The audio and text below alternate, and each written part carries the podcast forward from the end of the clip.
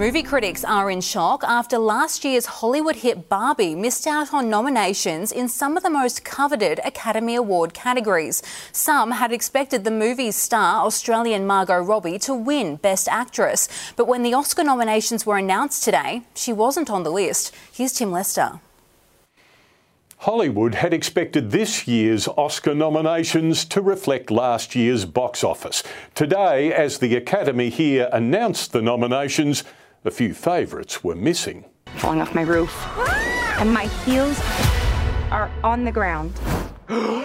Barbie's Margot Robbie, not among the nominees for Best Actress, nor was Greta Gerwig nominated for Best Director. Never mind that her movie earned more than $2 billion, the most ever for a film directed by a woman. A little bit, a little bit confusing. Among Barbie movie admirers querying the decision today, Australian producer Sarah McFarlane. Her film, Red, White and Blue, about a single parent's struggle to get an abortion in America, is nominated for Best Live Action Short Film. I mean, it's incredible. It's just, yeah, very exciting. The 34 year old expects publicity from the nomination could dramatically increase the film's audience. Definitely, definitely more. Yeah, I, I think so. I think before maybe it was going to just be limited to the US. Among the most nominated movies, Barbie has eight, behind Killers of the Flower Moon with 10,